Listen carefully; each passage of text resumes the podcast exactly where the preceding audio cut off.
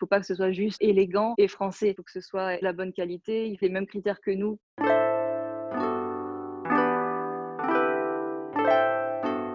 Bienvenue sur Qu'est-ce que la mode ? Le podcast qui pose cette unique question et nous invite à de multiples discussions. Je m'appelle Élise Pommier et je suis designer de l'individu. Cette émission est mon moyen d'étudier ce vêtement qui nous habille et j'en profite pour faire connaître les métiers qui font l'habit.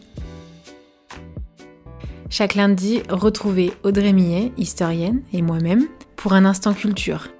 Et les vendredis, une interview d'un acteur de la mode. Le podcast est disponible sur toutes les plateformes. Abonnez-vous pour rester informé et partagez votre avis. Habillés, habilleurs, bonne écoute!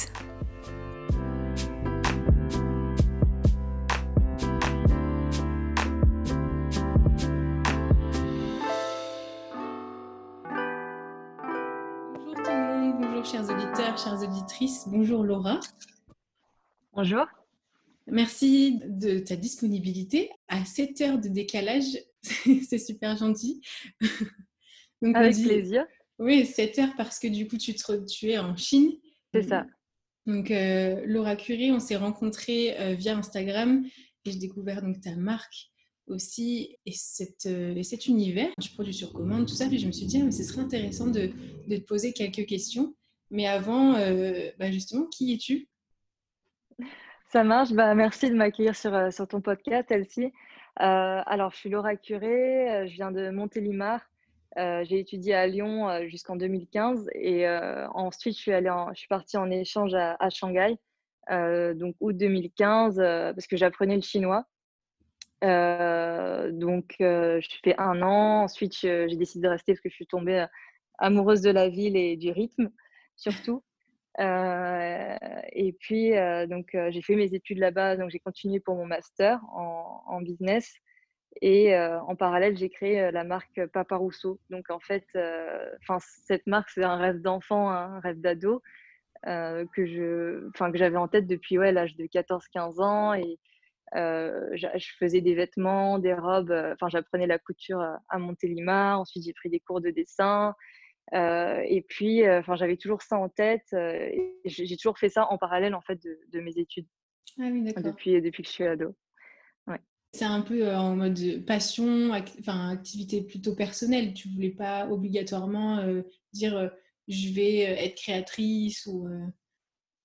Ben, au, dé- au début, c'était, ça a toujours été dans le coin de ma tête, mais je ne savais pas vraiment comment. Et puis, euh, j'avais aussi envie d'apprendre les langues. J'avais euh, envie d'apprendre à parler anglais. Ensuite, euh, j'étais attirée par l'Asie, par le commerce. Donc, euh, j'avais beaucoup de morceaux, enfin, j'avais beaucoup de rêves dans ma tête. Et il fallait que je les, je les colle ensemble, disons.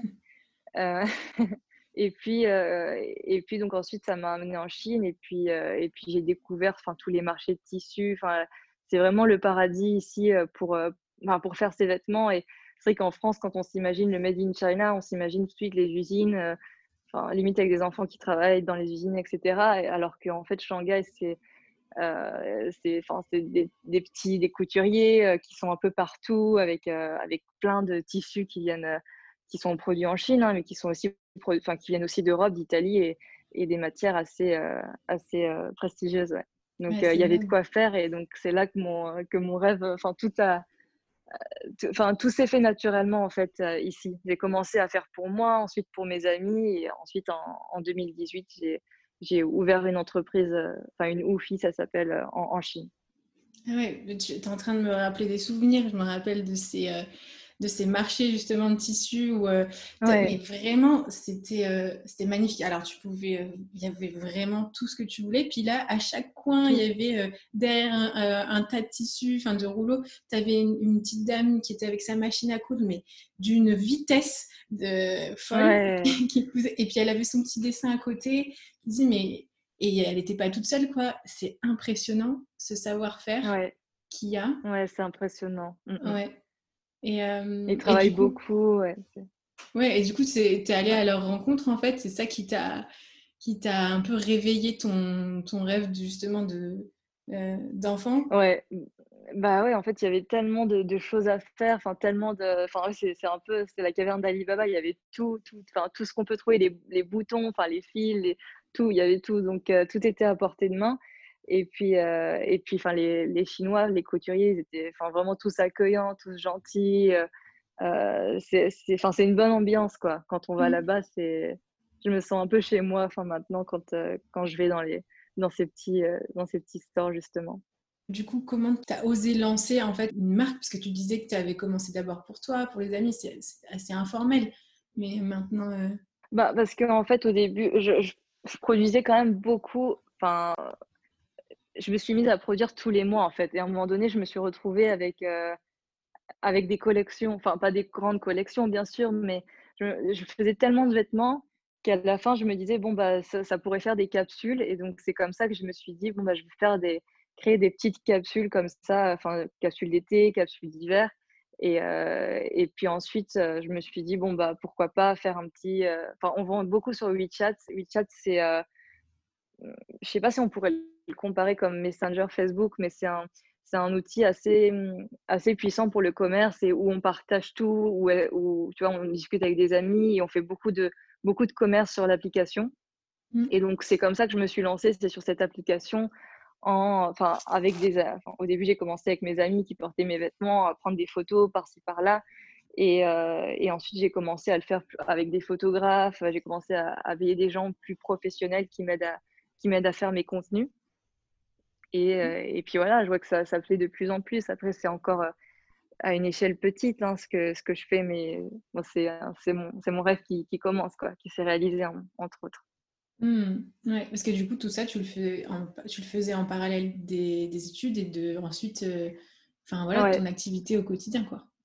Exactement. En fait, j'ai réussi à faire ça parce que je donnais des cours de français en plus donc, de mes études. Je donnais des cours de français et puis, je sais pas, à chaque mois, je me faisais cent cinquante euros. Et ouais. euh, les, les sous, enfin, ils passaient, euh, genre je me faisais hop, deux pièces, genre, chaque mois je me faisais quelques pièces, et ça a commencé comme ça en fait avec mes cours, que euh, les petits boulots qui m'ont aidé à, à faire, quoi. Mmh. Et, et qu'est-ce que justement, euh, qu'est-ce que la mode de, euh, de Papa Rousseau? Alors euh, la mode Papa Rousseau, enfin moi, pour moi quand euh, j'ai créé cette marque, c'était aussi au moment où je commençais à, à travailler, donc à, à tout, enfin, et qu'il fallait bien que je m'habille pour euh, pour aller à mes stages, et cetera. Et je ne savais jamais quoi mettre. Et donc, du coup, j'ai commencé en fait, par, par dessiner les premiers blazers. Euh, donc, ce qu'il y a aussi sur mon compte Instagram, le blazer beige, c'est vraiment la première capsule avec laquelle j'ai commencé. Et c'est, c'est, ça correspond à la, femme, la, la, la jeune fille, la jeune femme moderne qui, qui rentre dans le monde du travail et qui veut être élégante, mais euh, en même temps euh, chic, et que ce soit des vêtements assez confortables pour aller travailler. Donc, c'est, voilà, c'est vraiment la businesswoman. Et après, c'est un style élégant euh, avec des matières euh, assez spéciales. Enfin, quand je dis spéciales, c'est que j'aime bien mélanger les matières. J'ai beaucoup, euh, j'ai de, beaucoup de soie, parce qu'on a beaucoup, beaucoup de soie en Chine. Donc, c'est de la soie, euh, de la laine, du cuir, donc c'est un, de la dentelle. C'est des mélanges de, euh, de matières comme ça pour, euh, qui rend la femme belle et élégante, quoi. Mmh. Et euh, niveau code, justement, comme j'ai été en Chine, je me suis dit, euh, ouais, on dit qu'on est français, tout de suite on est waouh, la mode, les vêtements, tout ça. Et euh, puis on a des codes aussi, on ne se rend pas compte, mais euh, on a une, une vraie manière complètement différente, et de voir aussi le, le vêtement. Comment ça, ça insuffle aussi, comment ça s'insuffle chez Papa Rousseau, et comment c'est perçu aussi? Alors, tu veux dire le style français en Chine? Ouais, euh, ouais, parce que quand tu parles de blazer, tu parles, et je vois ta collection, c'est vrai que elle, elle est très euh, ben, style européen. C'est assez bien perçu. Enfin, il euh, y a beaucoup quand même de marques européennes. Bien sûr, il y a les marques chinoises qui sont en train de monter. Il y a de plus en plus de designers qui qui ont leur leur propre griffe en Chine. Et c'est vrai que le style est différent, euh, mais le style français reste toujours euh, un style euh, un style à part pour les Chinois, et ils sont très euh, Enfin, ils, sont, ils admirent beaucoup encore. Alors maintenant, enfin, il y a beaucoup de gens qui disent ah mais le, enfin, la French Touch c'est fini, et cetera. Il faut, donc c'est vrai que c'est, il faut quand même donner quelque chose d'autre aux, aux consommateurs chinois, parce que tu peux plus vendre un truc en disant que c'est une marque française, par exemple. Tu vois, je, je sais pas comment expliquer, mais c'est, euh, il faut, il y, a, il y a beaucoup de travail, enfin, comment dire, d'image de marque à travailler. Alors qu'il y a dix ans, tu vois, quand tu disais ah bah je suis une marque française, j'ai, j'ai un peu tout gagné. Là, il y a quand même plus de travail pour euh, pour attirer le cœur des Chinois, quoi. Mm. Même si c'est un style français, il faut, euh, il faut parler aux Chinois, et il faut, euh, comment dire, euh, il faut aussi s'adapter à la culture et, et, et essayer d'avoir cette culture chinoise, enfin, d'avoir la culture française bien sûr, mais de l'associer à la culture chinoise. Donc c'est, j'ai encore du travail pour ça, parce qu'il faut, euh, ouais, il faut vraiment que ce soit associé à, à leur mindset aussi. Et c'est quoi justement ce mindset qui est différent? Mmh, bah, je ne sais pas si c'est vraiment différent de la France. Enfin, après, pour eux, c'est vraiment... Euh, comment je peux expliquer cette partie? euh... Après, enfin, par exemple, les marques, tout ce qui est Chanel, Dior, et cetera, les grandes marques françaises, elles marchent beaucoup pour les Chinois. Mais, ceux, mais pour les millennials, par exemple, ils vont vouloir se pencher plus vers des marques Euh, des marques nouvelles, des marques euh, euh, éco-friendly aussi, parce que euh, bon, ils sont, les Chinois sont de plus en plus touchés par, euh, par l'environnement, et donc tout ça, ça c'est important. Il y a beaucoup de critères qui rentrent en jeu maintenant. Il ne faut pas que ce soit juste euh, élégant et français. Il faut que ce soit euh, de la bonne qualité, il faut que ce soit unique. Enfin, il y a aussi les mêmes critères que nous, comme en France, où euh, enfin, je pense que la France ne se rend pas compte que la Chine est en train de... De, enfin, oui, de faire beaucoup d'efforts pour tout ce qui est écologie, et cetera. Et euh, qui nous rattrape même, je pense, de ce côté-là. Ah oui, oui, ben, ils sont dans la même manière euh, qu'ils sont, euh, la rapidité qu'ils ont à, à, à créer à, depuis un, un dessin. Et voilà, ils ont aussi cette ouais. rapidité à grande échelle de, de se remettre en question et de, et de réagir, quoi. Ils ont oui, enfin, c'est une ça. très grande Exactement. réactivité. Ouais. Ouais. Ouais, dès qu'ils prennent une décision, c'est, ils n'attendent pas six mois, c'est demain. Et, et euh, je me souviens, le tri des poubelles, par exemple, ça s'est fait il y a peut-être dix mois, où avant, les filles ne triaient pas beaucoup. Et du jour au lendemain, on s'est réveillé le matin, il y avait cinq poubelles de couleurs différentes. Ils avaient écrit sur les poubelles, il faut mettre ça, ça, ça. Et c'était, c'était, ouais. c'était déjà, c'est top, quoi. C'est impressionnant. Donc, c'est, c'est marrant. Et, et justement, ouais. cette, cette réactivité, Euh, tu, tu parles dans ta manière de, de produire, voilà, de just-in-time production ou euh, à, à la commande de l'extérieur, euh, c'est du flux tendu, c'est, enfin voilà, c'est, euh, à proprement parler, ça pourrait être tendu justement, mais en fait, c'est, c'est aussi justement euh, travailler avec cette force qui est la réactivité, en fait, tout simplement. Ouais, c'est ça, c'est ça qui est, qui est fou en Chine, c'est qu'on peut demander l'impossible. Enfin, on peut demander des choses. Euh... Assez, enfin, ils, ils peuvent nous faire tout et n'importe quoi en, en, en des temps records, quoi. Et pour euh, le made in, made to measure ou made to order, enfin, c'est, c'est possible parce que justement, il y a des équipes derrière qui travaillent à fond pour ça et pour, euh, et pour délivrer euh, les, les vêtements, quoi. Donc, euh, c'est vrai que de ce côté-là, ils sont forts, ouais. Et du coup, c'est aussi une question de, tu parlais de, d'éthique aussi, de prise de conscience. Est-ce que c'est pour Papa Rousseau, ta manière de t'engager à être... Euh, pas dans une surproduction, une... Mm. Ouais. Ouais. Ben alors, je pense que la mode, c'est, c'est pas une... Euh, c'est, c'est pas un secteur très éco-friendly à la base, mais... Euh, et donc, du coup, quand j'ai créé ça, je me suis demandé comment j'allais pouvoir euh, rentrer dans des, dans des normes, entre guillemets. Et euh, je me suis dit que... Enfin, euh, le, le pire de la mode, c'est ouais, les, les productions de masse, les fast, la fast fashion, et cetera. Et je, je voulais pas du tout ça. Et donc, du coup, de produire à la demande, de produire à la pièce, je me suis dit que c'était un, que c'était un bon moyen pour euh, respecter au mieux, du moins, la, la planète. Et, euh, et puis, en même temps, c'était, c'était bien pour avoir des vêtements sur mesure qui, qui rentraient, enfin, qui, dont les femmes pouvaient porter. Donc, ça, enfin, c'était important. Donc, c'était des critères qui sont, ouais, qui rentraient dans mon, dans, dans mes idées, quoi. Mmh. Et comment tu gères euh, justement cette gestion de taille, de sur-mesure ? Parce que c'est, c'est quand même une logistique euh, dingue. Euh, alors, ouais.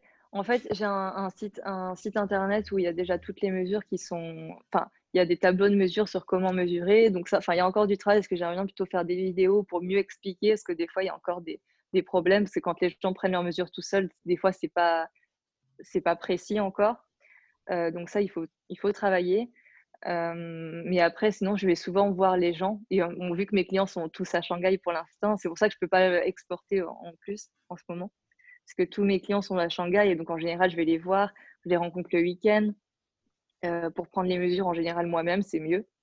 Mmh. Euh, et puis ensuite, euh, j'envoie à mes couturiers les mesures et euh, donc après, on, si ça va pas, on peut faire les retouches. Donc euh, les gens sont, savent. Qui doivent attendre avant d'avoir leurs leur vêtements. Donc ça, c'est un peu l'inconvénient, mais d'un côté, ils savent qu'ils vont avoir une pièce qui leur va. Donc, euh, c'est ça qui les attire aussi, c'est d'avoir un vêtement fait euh, pour eux. Et, euh, et voilà, donc ça, c'est intéressant. Ah ouais, et c'est intéressant que tu ramènes cette idée de patience euh, qu'on n'a plus du tout à, à, beaucoup de, à beaucoup de chaînes de valeur de la mode. Hein, mais, et, euh, ouais. Ouais, c'est intéressant euh, d'assumer aussi ce, en tant que marque, de se dire ben, on prend le temps en fait. Oui, oui. C'est sûr. Ouais. Et comment ça réagit justement euh, de la part de ta clientèle, ce temps de l'attente bah, bah, vu qu'ils savent qu'ils vont avoir une pièce assez, enfin, assez unique et belle et qui, vont, et qui va leur aller, bah, ils sont prêts à attendre. En général, j'ai pas eu de, enfin, j'ai pas eu de gens qui m'ont dit ah, mais ça peut pas aller plus vite ou, ou quoi, parce qu'ils savent que, bah, que c'est le modèle et que ils savent enfin, pourquoi ils le prennent quoi. Hmm. Donc, prendre le temps, euh, c'est, une, c'est euh, on appelle ça justement cette idée de slow fashion, aussi de prendre le temps euh, de, ouais, c'est mais ça. Aussi prendre le temps d'acheter du coup. Euh, ouais. Ouais.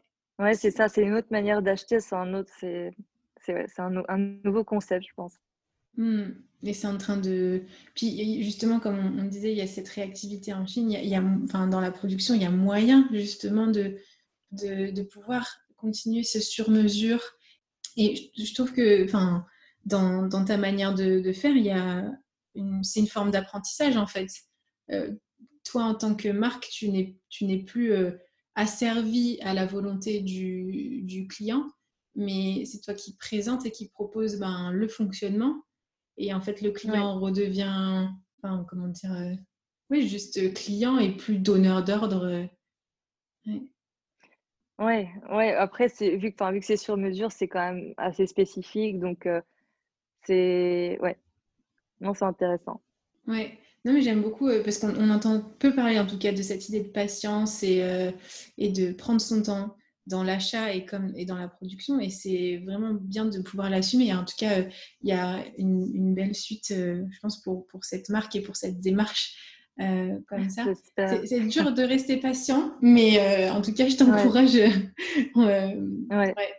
Et euh, une petite dernière question, quelle est, quelles sont tes sources d'inspiration aussi, comment, comment tu crées hum, comment je crée? Alors je pense avec tout ce qui m'entoure, euh, donc en Chine euh, ça va être la culture chinoise, ça va être euh, quand je marche dans la rue, euh, je pense le fait d'être dans un autre pays aussi, ça donne beaucoup d'idées, ça Alors ça, ça ouvre l'esprit beaucoup. Euh, après, bien sûr, il y a toujours les marques françaises qui m'inspirent. Ça reste ma culture aussi. Donc, euh, donc je regarde aussi beaucoup ce qui se passe en France, même si je n'y suis plus. Euh, ça, ça m'inspire quand même, quoi. Mmh. Ouais, la ligne et euh, les matières.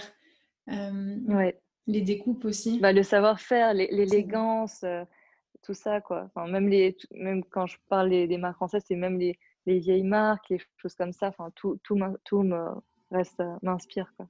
Il y a de quoi être inspiré, en tout cas, surtout à Shanghai. C'est euh, une ville infinie, on pourrait dire. ouais. Ouais. ouais, c'est sûr, mmh. avec les grands buildings, et cetera. Ouais. Les couleurs, la... bah, tu parlais de rythme, tu parlais de euh, ce mode de vie. C'est vraiment une autre façon de vivre, quoi. Ouais, ouais. ouais c'est clair, c'est clair. Bah, en tout cas, merci beaucoup de nous avoir ouvert euh, à justement la Chine, la, voir aussi la mode différemment, une mode euh, justement une mode patiente et, ouais, que, et que c'est, c'est, possible. C'est le mot. Ouais, c'est ça. Et euh, c'est et c'est possible partout en fait. Et euh, que ce mouvement en fait, ouais. il, il prend aussi partout et ça fait ça fait du bien de de casser euh, des clichés aussi. Ouais, c'est vrai. Ouais, et de dire ben voilà il y a il y a du beau partout et on, on peut on peut continuer de créer et produire euh, euh, avec plaisir quoi et en équipe. Ouais c'est ça, avec plaisir. Ouais. Ouais. C'est ça le mot clé. bah, merci beaucoup en tout cas Laura. Euh, allez visiter euh, son son Instagram, donc tu peux redonner peut-être le nom de, de ouais. ta page. Euh, la page c'est Papa Rousseau euh, tiré du bas fashion. Et j'ai un site internet aussi, mais du coup, c'est, on peut le trouver sur ma page Instagram aussi. Ouais, je le mettrai de toute façon en lien euh, euh, dans la description du, du podcast, de l'épisode. Et, euh, et n'hésitez pas à, à la contacter. En tout cas, si vous êtes en Chine, euh, ben, c'est facile de se retrouver aussi. Oui, euh, je vous donnerai mon WeChat. Voilà, c'est ça. Il y a tout, tout se passe sur WeChat. C'est ça. Merci beaucoup. Merci beaucoup, Elsie.